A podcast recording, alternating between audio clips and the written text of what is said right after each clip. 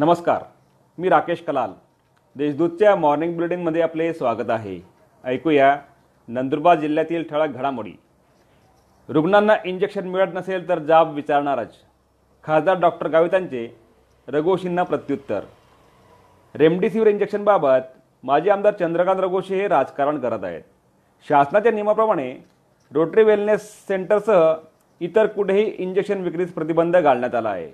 त्यामुळे जिल्ह्यासाठी आलेले इंजेक्शन सरळ रुग्णालयांना मिळणार आहेत.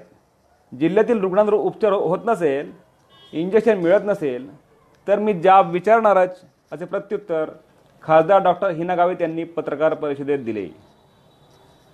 मान्यता नसताना कोविड रुग्णांवर उपचार करणाऱ्या शाद्याच्या हॉस्पिटलवर गुन्हा दाखल करण्याचे आदेश.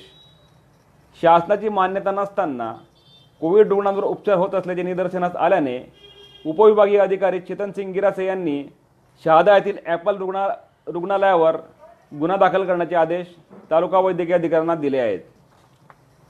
वर्षभरात बत्तीस हजार नागरिकांना अडीच कोटींचा दंड.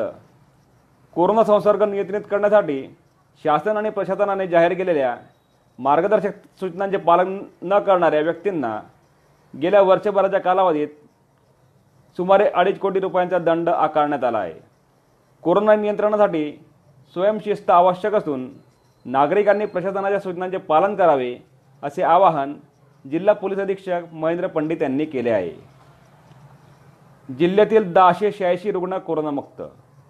नंदुरबार जिल्ह्यातील एक हजार शहाऐंशी रुग्ण कोरोनामुक्त झाल्याने त्यांना कोविड कक्षातून डिस्चार्ज देण्यात आला आहे.